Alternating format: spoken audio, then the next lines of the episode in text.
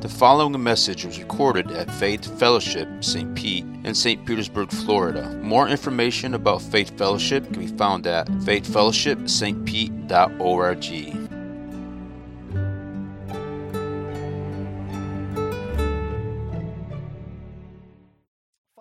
you for the opportunity to be under your word. Holy Spirit, it is you who is the teacher. Uh, Father, I just pray that the words of my mouth and the meditations of our hearts would be pleasing in your sight. Uh, Father, I pray that, uh, that, that you would be remembered and I'd be forgotten. Lord, I can't do this, but you can do all things. And so, Father, I am so grateful for the way that you work and the way that you move. Would you plant your seed in our hearts, Lord? Would you make it fertile? Would you uh, just bring 30, 60, 100 fold? Would you just manifest your life in us? Would you continue to give yourself to us? Holy Spirit, would you, would you lead us into all truth and remind us of everything that you said? Lord Jesus, would you help us to do these things? Would you fill me with your spirit in order to just simply be your messenger? And like John the Baptist, help me to point to Jesus. And we love you, Lord. In Jesus' name we pray. Amen. So, um, who are you? You ever get this question asked of you? Uh, you know, like, who are you? And when that question is presented, what is your, what is your uh, criteria for that answer? What is your reference point? Who are you? For most of us, the, ver- the, ver- the first thing we, we, we go to is uh, our duties, responsibilities, what we do. Like as if that is what defines us. Well, I'm a pastor, I'm a mom, I'm a nurse, I'm an architect. You know, I, I'm a teacher. Like, like, but is that who you are? Who are you? Has anyone ever asked you that question? This morning's text, John the Baptist gets interrogated from some people's perspective, or just there's an inquisitive party that has been sent of uh, Levites and priests that have been sent by the Pharisees because crowds are being drawn to John the Baptist. He is having this m- incredible ministry of repentance, and they're wanting to know what's going on, but they're asking this question Who are you? Often, when people ask us that question, it's, Whoa, who are you? Right? It's, it's, that's like, wow, or it's, Who do you think you are? Maybe the latter more than the former, unfortunately. How do you answer that question? How, how, does, how does that question get defined or answered? How do you respond to somebody that asks you who you are? Are we even the best one to answer that question? I mean, does our spouse have a better, more accurate depiction of who we are? You know, who, who's the best and what's the best answer for that? And by what criteria do we respond? Often it's by what we do, as I mentioned. Is our duties or responsibilities the best definition of who we are? So, what or who defines who we are? Maybe, maybe what does what we do doesn't define who we are, but who we are defines what we do. I'll say that again. Maybe what we do doesn't define who we are, but who we are defines what we do. So, how do we determine who we are? Well, let's look at this passage. Let's read the text, and, uh, and let's discover what the scriptures has to say for this particular question. John 1, uh, for, for many of you know that at the beginning of the year, the Lord led us to begin the Gospel of John. Super excited because that really kind of lends to uh, the, the theme that Lord has put on our hearts for the year, which is living loved. If anybody uh, knew the love of Christ, it was the one in whom Jesus loved, and he was convinced of Christ's love for him. And that helped him to overcome fear, that helped him to, to, to follow him right to the cross and beyond. And so, um, in this particular gospel, we hear a lot about the I am, uh, fill in the blank, the door, the resurrection, the life, the way, the truth. Um, but we also hear a lot about love, His love for us and, and our love for others, and what that might look like. So, the first 18 verses of chapter 1, we looked at the prologue. We looked at kind of this lofty concepts of that the Word became flesh and made his dwelling among us, right? In chapter, in verse 14, uh, that the Word was with God, the Word was God. And then verse 2 says, and he was with God in the beginning. So, I mean, this, this we know this, that this Word that, uh, that, that is the essence, the source of life and that life, the life, is the light of men, that all of this is pointing to Jesus. And in the midst of this prologue, there's a reference to someone that is pointing to the light but is not the light, right? He's not the light, but he's pointing to the light. And we get a, a quick glimpse into this, uh, to this, this person that Jesus said, of those born among women, there is no one greater, right? This one that was declared uh, to, to walk in power and the spirit of Elijah in Isaiah 40. That this one that would come would, uh, would point the way and, uh, and make straight the path for the coming Messiah. And so now, uh, after the prologue here, starting in verse 19, we get a, a, a little bit of a, a, more intimate look uh, at the, the ministry of John. And it starts with and I'll lay the backdrop on this. It starts with these Levites and priests coming to him. Uh, verse 28 helps us to understand where they met him. Okay, so it's in Bethany on the east side of the Jordan. So this isn't the Bethany that we hear most often about, right? When we often hear about Bethany, it's the place where Mary, Martha, and Lazarus live. It's this, it's this quick mile and a half jog over the, the Mount of Olives to a little town called Bethany that's uh, just, just outside of Jerusalem. This is not that Bethany. Uh, much like we have uh, uh multiple, the same names in multiple locations in, uh, in the geography of, geography of Israel, much like Bethlehem. There was the Bethlehem that Jesus was born in. That was in the town of Judea or in the region of Judea. Uh, there was also a Bethlehem in Galilee. Um, and so here, the, the, the, Bethany that they're talking about, and it's interesting, it's important that we get this, obviously. Verse 28 tells us is, is east of the Jordan. This is actually north of, obviously, north of the Dead Sea, uh, and on the other side of the Jordan. This has uh, been in high debate where exactly this might be, but there's actually a church built on um, one of those locations called the church uh, dedicated to John the Baptist and his ministry. Uh, and so this this is a, a, a very long distance from Jerusalem. And why that's important to understand is, is that these guys that were sent from the Pharisees, now the Pharisees were the lawyers, and their law was the Old Testament as we know it. And so they had this distinct responsibility to be the guardians of the law, right? They're the ones that would interpret it, they were the ones that would teach it, but they were the ones that would supervise it as well. And so they had sent the priests and the Levites to go and, uh, and to inquire of John, Who do you think you are? You're baptizing Jews? We'll get to that. Like, you know, are, are you the prophet? Are you Elijah? Are you the Messiah? Um, and he declines those things. We'll get to the text in that. But here's the thing is that we have to remember who this John is, right? He had a couple of parents we're familiar with. Who was his parents? Elizabeth and Zachariah, right? Zachariah was in the temple, right? He was getting to do maybe what he'd only get to do once in a lifetime is to offer prayers and incense on behalf of Israel, praying for the coming of the Messiah, right? And in the midst of his prayer, he gets interrupted by an angel. Gabriel decides to extend this, this, uh, this prophetic uh, message to him and tells him, Look, you're going to have the son that's been spoken of in Isaiah 40 that's going to come and prepare the way. He has a hard time swallowing that. He's mute for till the birth of Christ, and he's told that this, this son would be named John. Here's the interesting thing: who, of what uh, tribe is both Zechariah and Elizabeth? They're both from the Levitical tribe, right? And not only from the Levitical tribe is where we get all of our priests and Levites, right? But they're also both descendants of Aaron the high priest, the original high priest. And so, what does that make John the Baptist? A priest, right? He is. He, he's, he's a Levite. And he's not just any Levite, he is from the line of Aaron.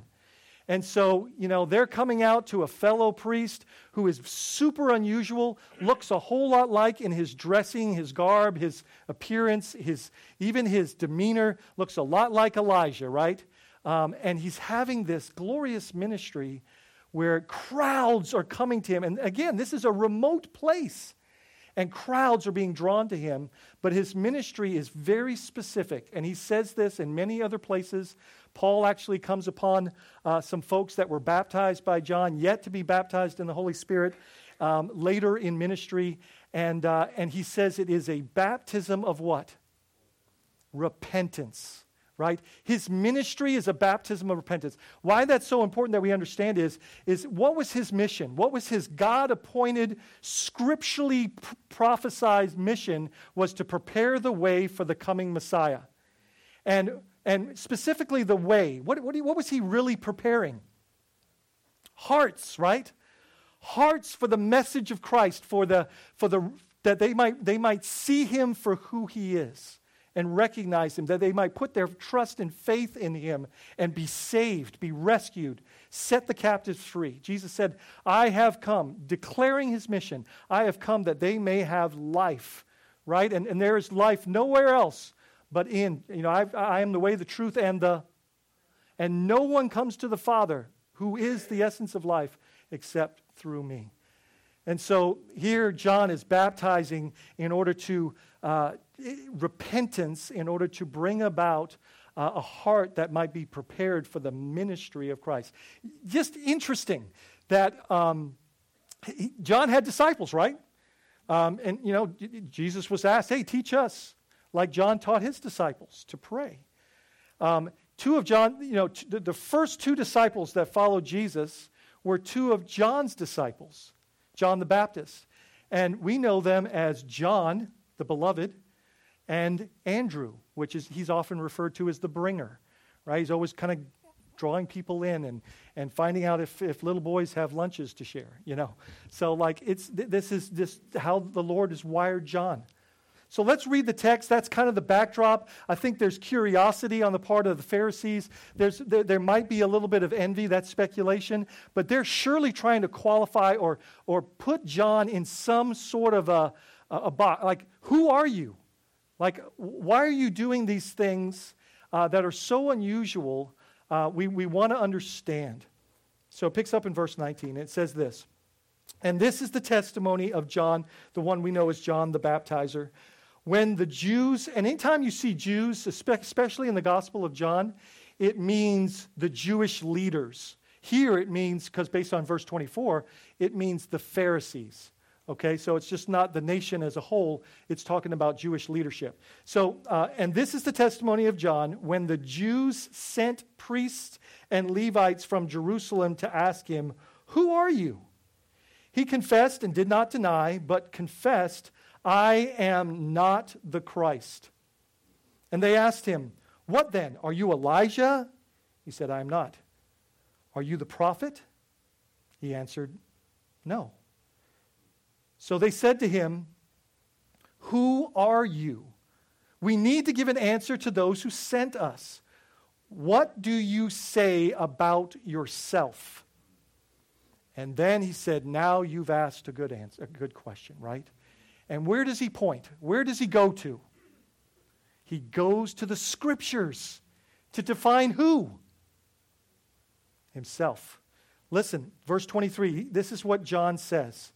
I am the voice of one crying out in the wilderness.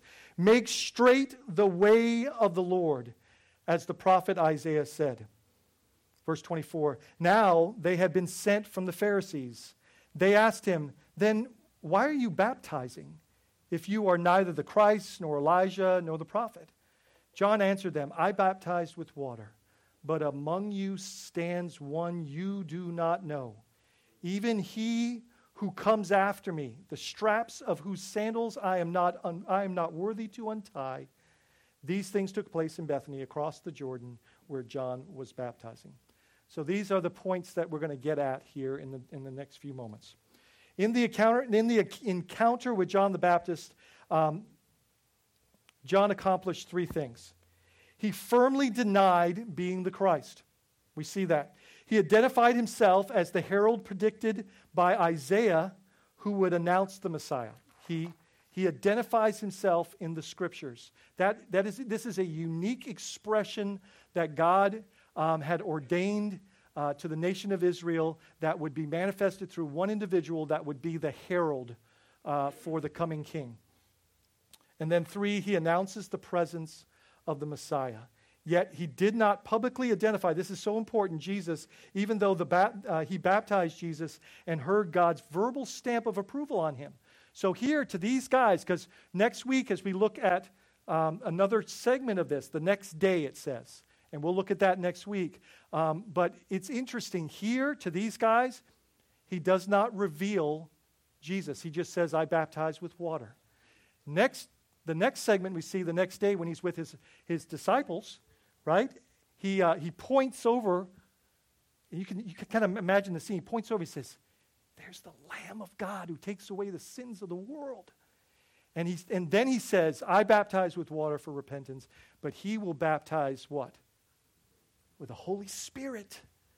Right? So, like, and later on in chapter in the same chapter verse uh, in fact chapter 3 verse 30 he says you know his disciples come to him john the baptist's disciples come to him and they're like hey you know jesus' disciples that guy you know his, his, his disciples are baptizing more than us and he makes this statement that we often refer to that he said i i must decrease that he might increase this for this is the reason that i have come to point to him to make him known to give him the praise and the glory and the, and the adoration.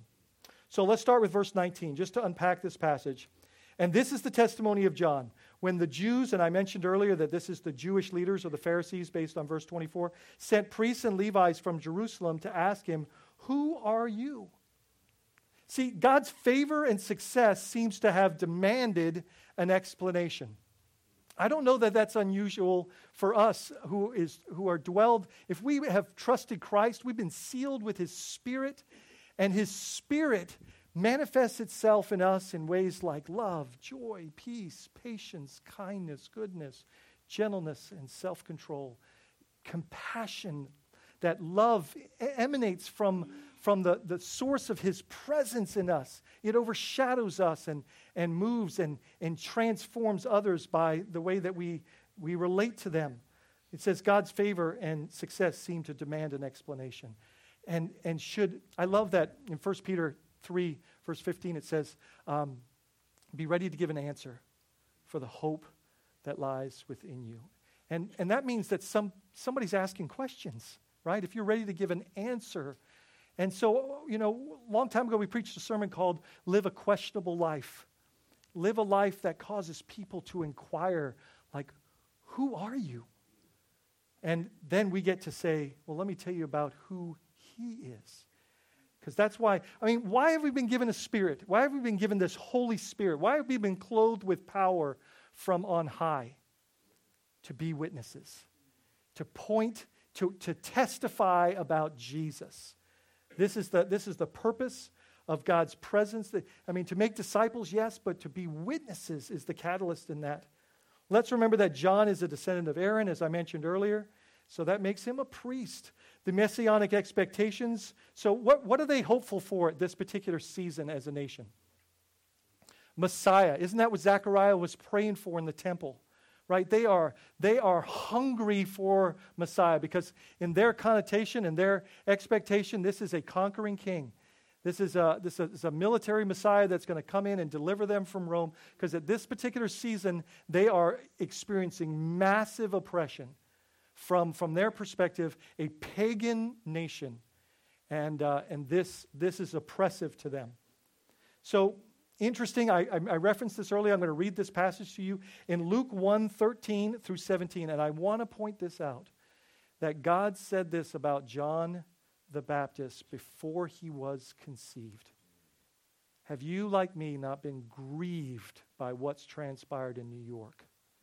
Just wrecks, breaks your heart. That, like Jeremiah 1 5 says, you know, before I formed you, I called you and appointed you to be a prophet to the nations. You know, here we see that the angel comes before it later on in the passage says that, uh, that Elizabeth conceived. So prior to his John the Baptist's con- uh, conception, this is what is said to Zechariah Your wife Elizabeth will bear you a son, and you shall call his name John, and you will have joy and gladness, and many will rejoice at his birth. For he will be great before the Lord, and he must not drink wine or, or strong drink, and he will be filled with the Holy Spirit. We'll talk more about that next week. Even from his mother's womb. And he will, listen, this is where we want to pay attention. And he will turn many of the children of Israel to the Lord their God. And he will go before him, right? Him Messiah, he will go before Jesus in the spirit and power of Elijah to turn the hearts of the fathers to the children and the disobedience to the wisdom of the just to make ready for the Lord a people. What is it? What's that last word say? Prepared. Is it not there? It's not there. So um, to make a people prepared, right? That's what this is. What this is what God is doing through the ministry of John the Baptist is he was a forerunner, he was a messenger, a herald in order to prepare the way. He was preparing hearts for the ministry of Jesus. We continue in the passage, verses 20 and 21. He said, He confessed, this is John the Baptist, and did not deny, but, but confessed, I am not. In other words, there is someone greater than me. Right? This is the catalyst to humility. Like this is this is we should have just a sense of awe. I mean, you know, later in the passage, he talks about, I'm not even worthy to be his bondservant. I'm not worthy to untie his sandals. In another, uh, in another gospel, he says, I'm not worthy to carry his sandals. I'm not worthy to be his servant. So he says, I am not. And the reason he says that I am not the Messiah is, is because that would have been their assumption. That would have been their expectation. That would have been their desire. Maybe not the Pharisees and those, but they were, they were on the watch for a Messiah. Surely not Herod. Herod was just looking to wipe anybody out that wanted to be king. So uh, I am not, he says, the Christ. There was an in, intense expectation for their deliverance or their Messiah. Verse 21 And they asked him, What then? Are you Elijah? He said, I am not. Are you the prophet? He answers no. So, what, is, what are they talking about here? And so, we're going to dive into this for just a second. When they say, Are you Elijah? Are you the prophet? I mean, it's clear, you know, he's not the Christ. Um, but in Malachi, and this is interesting. So, there hadn't been a prophetic voice, there hadn't been a prophet in Israel for 400 years. The last prophet was Malachi. And uh, from, from you know, how we have the Bible organized, you know, the, the last chapter of Malachi is chapter 4. The last verses of Malachi is, is verses 5 and 6. So, what we're literally talking about here is the last utterances of a prophet 400 years earlier. And this is what was said Malachi 4 5 and 6. It says, Behold, I will send you Elijah the prophet before the great and awesome day of the Lord comes. And he will turn the hearts of fathers to their children. Doesn't this sound familiar to what the, the angel said to Zechariah about his son, John the Baptist? And he will turn the hearts of fathers to their children and the hearts of children to their fathers. And it goes on. Guys, here's the thing. You know, and, and I just, as a sidebar here, because I think this is rich, I think it's interesting that it says first that the work uh, of repentance, right, he will turn, like the work of repentance manifests itself first in dads before it even has an expression of sons being obedient. Right? It says, it says there, it says, I will turn the hearts of the fathers to their children. Man, that, do we know that the Spirit has a desire for, for, for godly men to be godly fathers and to have a heart for their kids? We see this. This is, this is the work of repentance. This is the work of preparation for, for ministry. Dads, love your, love your kids. Love your kids the way that your heavenly Father loves you. This is God's Spirit is up to this. God's desire is that He would do this, that we would do this. Luke uh, 117, and I mentioned this earlier as far as the, uh, the piece to Zechariah, but I just grab a small part of that. And it says this And he will go, speaking of John the Baptist to his father Zechariah, before he's conceived. He will go before him, speaking of Jesus, in the spirit and power of Elijah. He's not, when he says, I'm not Elijah, I'm not, they, they were all about reincarnate Elijah, right? He is the, he is the prophet's promise. He is the, and, and literally, if you go back to the promise, you see it says, in your day, uh, a, prophet like, it uses the word like, like Elijah, right? He is, he is now that prophet. He says he will turn the hearts of the fathers to the children and the disobedient to the w- wisdom of the, of the just and make ready the Lord, make ready for the Lord a people prepared. So the other thing we see that they're saying to him is, is Are you the prophet? Are you the prophet? What are they talking about? Well, if you go back to Deuteronomy, Moses actually spoke uh, or wrote about this uh, as one that would be like Moses to the nation of Israel. And listen to what it says in Deuteronomy 18 15. And these are what the nation of Israel were hanging their hopes on. This is what they were in, in expectation for. This, is, this was their deliverance. This was their promises that God had made, and they were waiting on his promises. And in Deuteronomy 18 15, you can imagine after 400 years, there's a lot of anticipation, there's a lot of longing, a lot of hope. Um, and so Deuteronomy 18:15 says, The Lord your God will raise up for you a prophet like me, Moses said, from among you, from your brothers it is, it is to him you shall listen. Uh, again, the, the, ministry of John the Baptist, the work of, of Christ for sure. See, they wanted to know who John was, but John was insisted, or he insisted, on pointing them to Jesus. And my, my, my thought in that, as, I, as you think about that, is isn't that exactly what the Holy Spirit is doing with us? In Acts chapter 1, verse 8, isn't that why we're clothed with power? I mean, listen to what it says. But you will receive power when the Holy Spirit comes upon you, and you will be, because you've received power with the Holy Spirit upon you, you will be my witnesses in Jerusalem, in all Judea and Samaria, and as now God is doing at the ends of the earth. And so the mission that God has for you and I, by the indwelling power, by the indwelling power of the Spirit, Paul says, not I, but Christ who lives in me. Like that is to be witnesses, to tell our story of the glorious grace that God has, um, has, has ransomed us from our sin and rescued us to himself. Continuing the text, verse 22, he says, So they said to him, Who are you? We need to give an account to those who have sent us. What do you say about yourself? And, and, and as I mentioned earlier, John goes to the scriptures. Guys, when, when questions come, and they will, daily.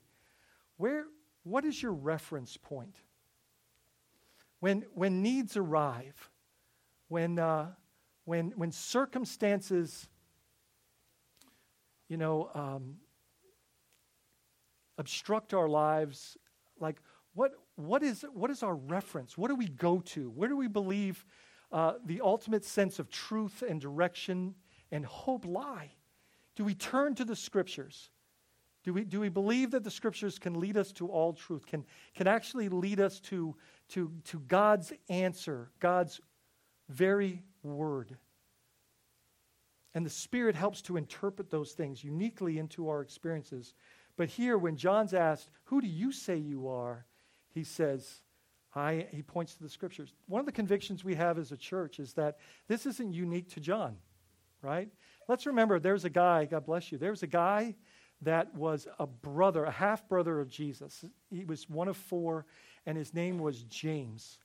And James, uh, along with his brothers, man, they they mocked Jesus. They they they they expressed their de- disbelief towards him. And uh, but later, after he was after he raised, it's it's said as a resurrection. After the resurrection, Jesus appeared to him. James later becomes the leader of the Jerusalem church. And, uh, and James, it's interesting. And the reason I say all of that is when James, uh, you know, like in the letters in, in the Bible, um, they don't identify themselves specifically at the end, but right from the beginning, right? And one of the things that James says is he says, now let's remember, he's got some, he's got some cred, right? I mean, he's got some credentials here in that he is the half brother of Jesus. Like, That's, that's pretty, I mean, he's got some stories to tell, right? I mean, he, he's got some experience, touch, see, hear, all of that. And this is how he describes his, his relationship. He says, he says, James, the servant of the Lord Jesus Christ. That's how he defines his relationship. Well, that's how, actually how he defines himself. Right? Jesus, even Jesus is a perfect example of this. When he's asked, you know, are, you know, John the Baptist, in fact, sends disciples to ask this question Are you him or should we expect another? Right? And what does Jesus point to? The scriptures. Right? He points to the scriptures. And so we have example after example that when we're, when we're looking to define who we are, and the truth is, everything we do throughout every day, throughout all that we do in our days, is, is really we're, we're seeking to an expression of, we're defining ourselves, that the scriptures might come to life through our lives, and that we might that we might point to the scriptures every time that a question comes to us or is asked of us. Be ready to give an answer for the hope. So, those sent by the religious leaders of Jerusalem confronted the man sent by God. Isn't that interesting? That, it, that here's a man that was sent by God, and they're sent now to confront him. And they had run out of stereotypes and were ready to listen at this point. And when they are, this is what John says. And he said, I am the voice of one crying out in the wilderness, make straight the way of the Lord as the prophet Isaiah said, he was preparing their hearts for him. I, am going to share the, the very reference point that he's coming from. Isaiah 43 says this A voice cries, In the wilderness, prepare the way for the Lord, make straight in the desert a highway for our God. Speaking of Jesus.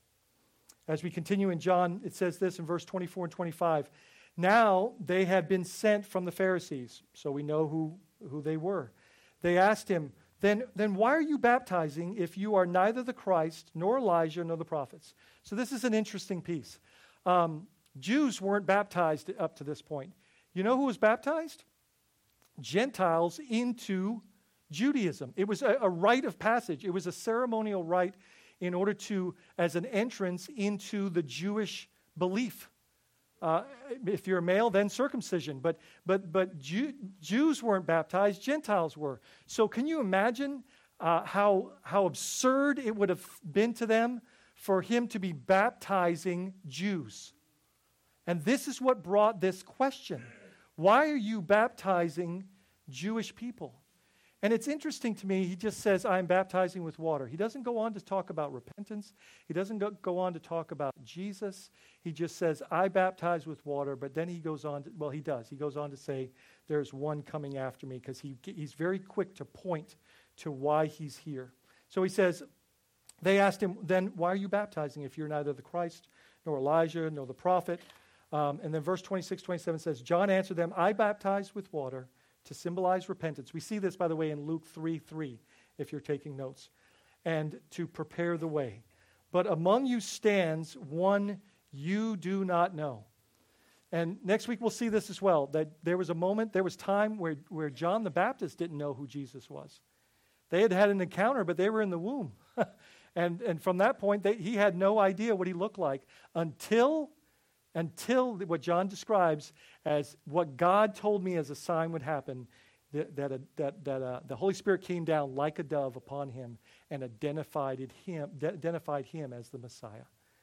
And so, what he's saying to them here is, You don't know who he is. There was a point I didn't know, but now I know who the Lamb of God is who takes away the sin of the world.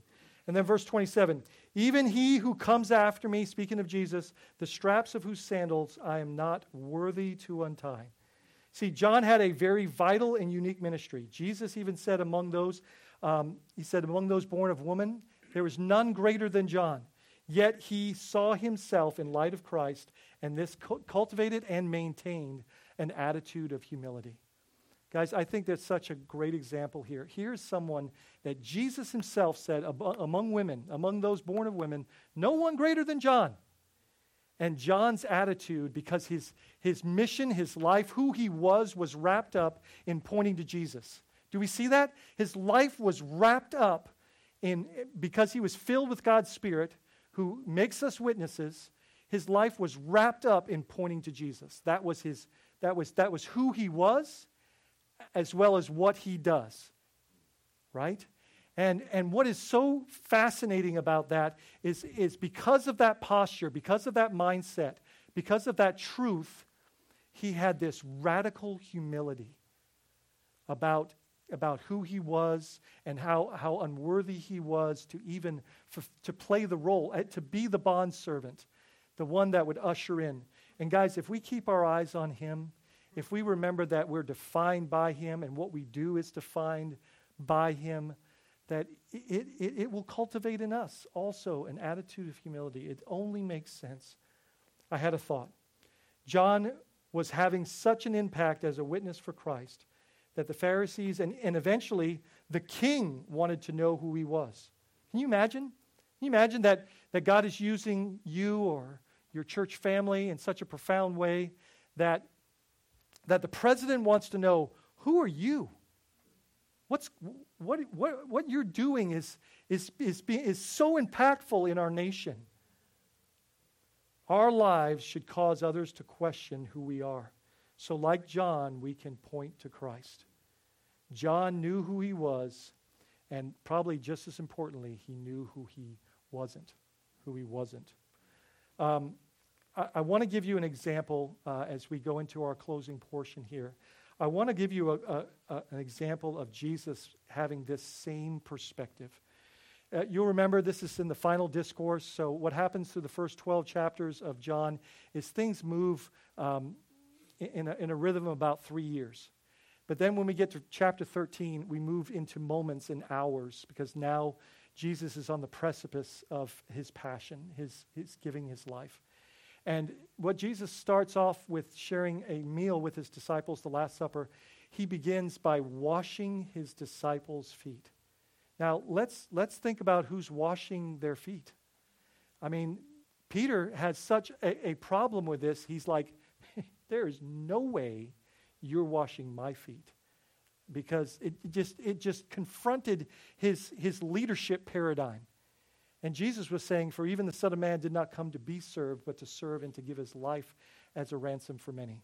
You know, one of the interesting things we came upon a couple years ago in Bible study is in Luke chapter 12, when we get to the end, when we, when we, we are, as I read in 1 Thessalonians 4, when we get to the banquet at the end of the day, at, you know, when Christ comes back and takes his bride home and, and we celebrate with the wedding banquet, in chapter 12 of Luke, it says that Christ will serve his bride.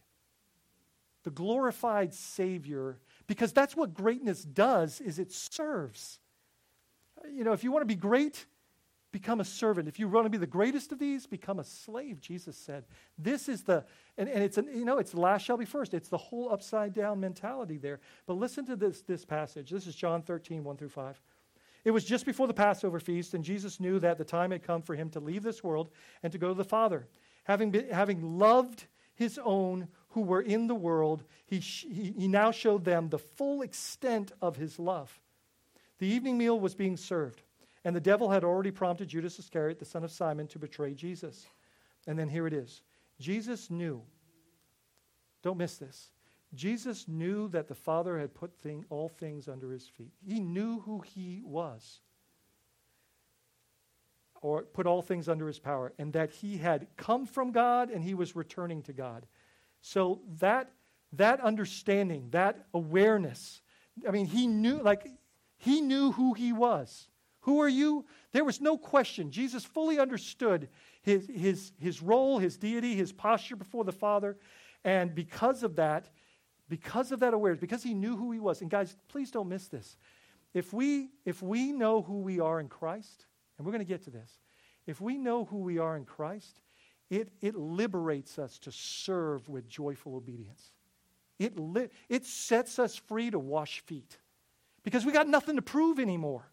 We got nothing to lose anymore because we've already laid down our life. We, we, we realize that we've been given something so much greater that we're not, we're not, we're no longer investing in this temporary world. We're storing up treasures in heaven. We're, we're, we're, we're, we're seeking to, for, for his kingdom and not ours.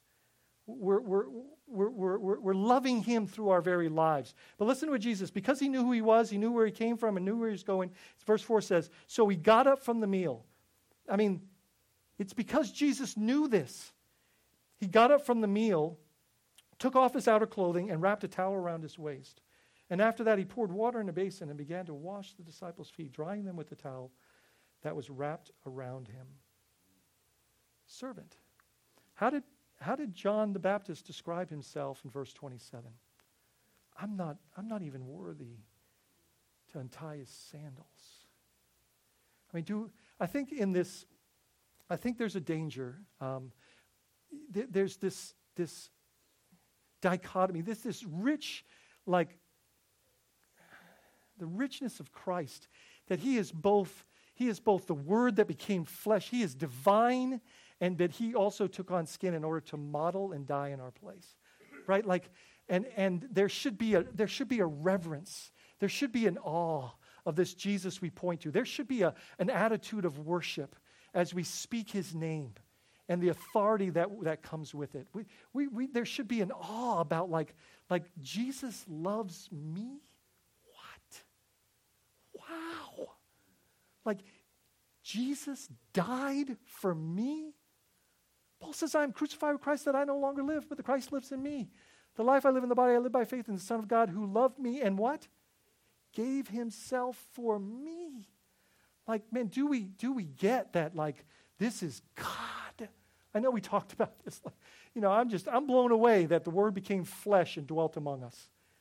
But then, but then this Jesus, this one that now calls us friend and shares the Father's plans with us, and, and, and in this intimate context, let's, let's, not, let's not let familiarity breed contempt. You know what I'm saying?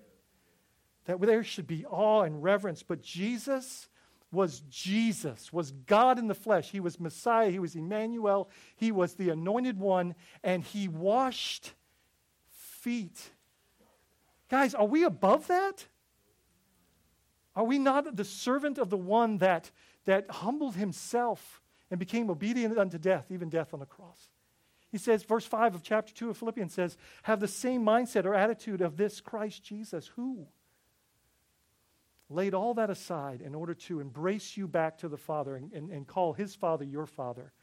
And then we say our Father. Like, it's, it's an amazing thing. So here's the conclusion. This is what I was all excited about this week. Maybe it's not as important who we say we are, but what he says we are in Christ. Maybe it's not important who we say we are. And if we're asked, who do you say you, who do you yourself say you are? then we point to the scriptures. One of the things that I love and very passionate about with our church is so many times people want to put us in a box. They want to say, well, what denomination are you? Or, you know, yeah. and, and, and when I tell them that we're an Acts 2 church, they don't, they don't have any, they don't have a category for that. And so the beauty of that is we get to point to the scriptures, Acts 2, 42 to 47. And we get to say, this is what defines us. The scriptures is who we are. Like, so, guys, I'm going to read, and here, I want this to be, I hope this bathes over your mind and heart. Because what I'm about to read to you, because I can't give you, I'm going to put the notes on, on, on the website so you can look these up because I, I know you're going to want them. But went through the scriptures this week and began to think about okay, so who are we in Christ? Like, like who does the scripture say we are in Christ? Because that's what should define us and not only just define us, that should, that, that should in, inform what we do, right? Because it's about, it's, well, who we are should be what, what we do, not what we do, uh, who we are.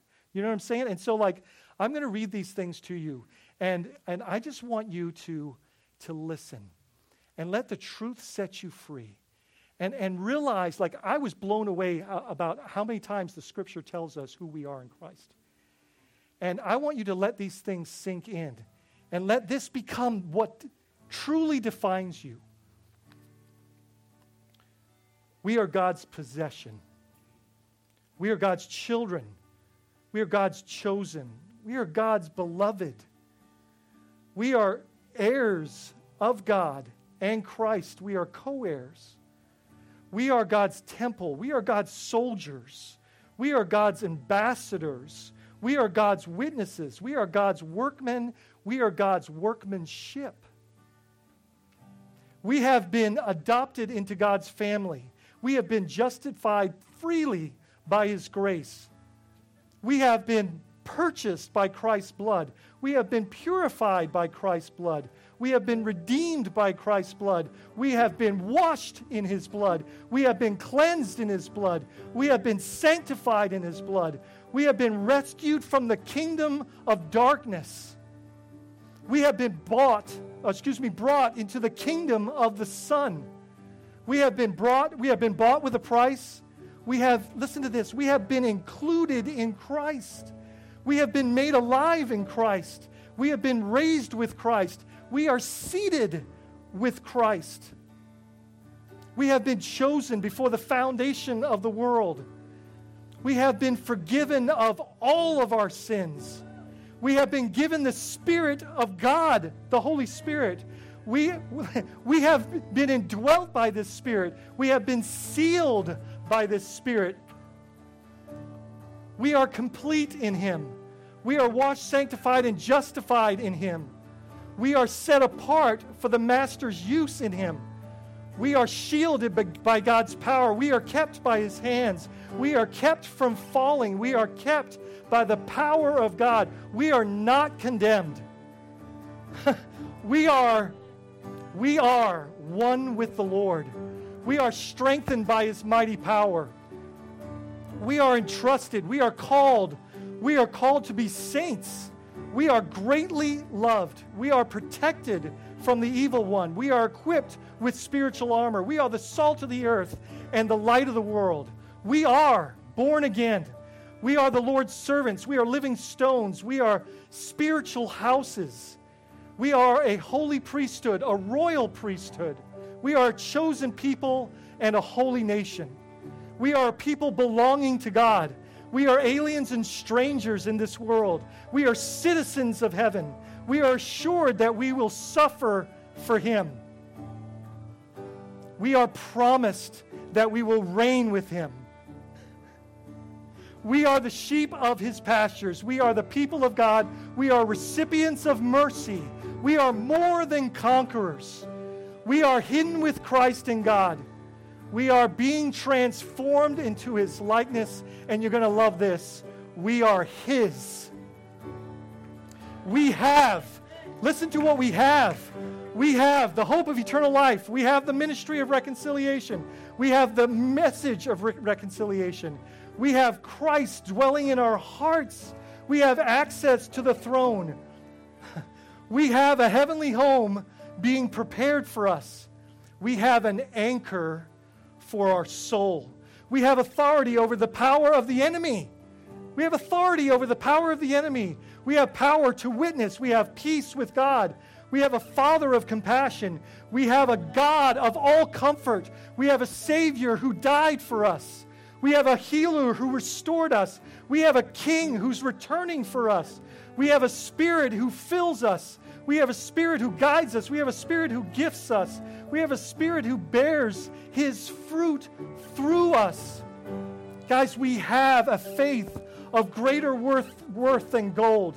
We have a faith that brings praise and glory and honor to Jesus at his return. We have an inheritance kept in heaven. We have an inheritance that can never, never spoil, perish, or fade.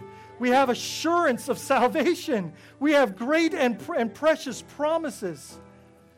We have our name written in the Lamb's book of life. We have everything we need for life. We have everything we need for godliness. We can, listen to this, we can come boldly boldly before the throne of grace. We can find mercy and grace in our time of need.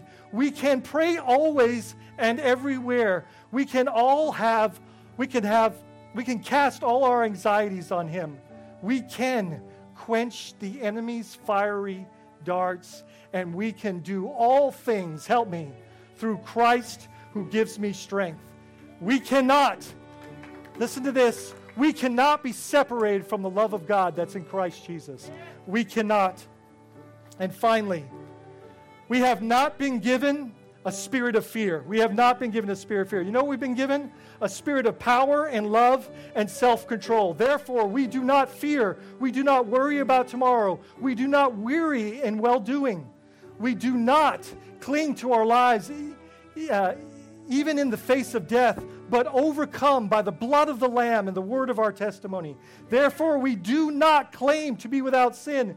We do not continue in sin. Instead, and we finish with this instead, we confess our sins in confidence that He forgives us and cleanses us from all unrighteousness.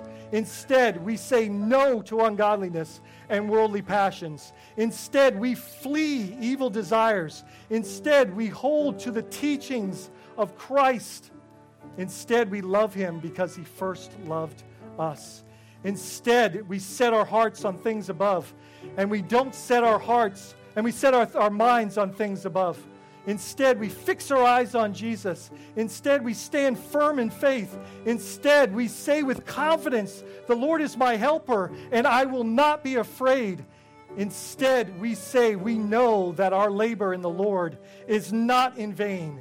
Instead, we will share in his glory, and in our hearts, we set Christ as Lord. And as you stand and prepare to worship, it says also, instead, we declare his praises and we reflect his glory.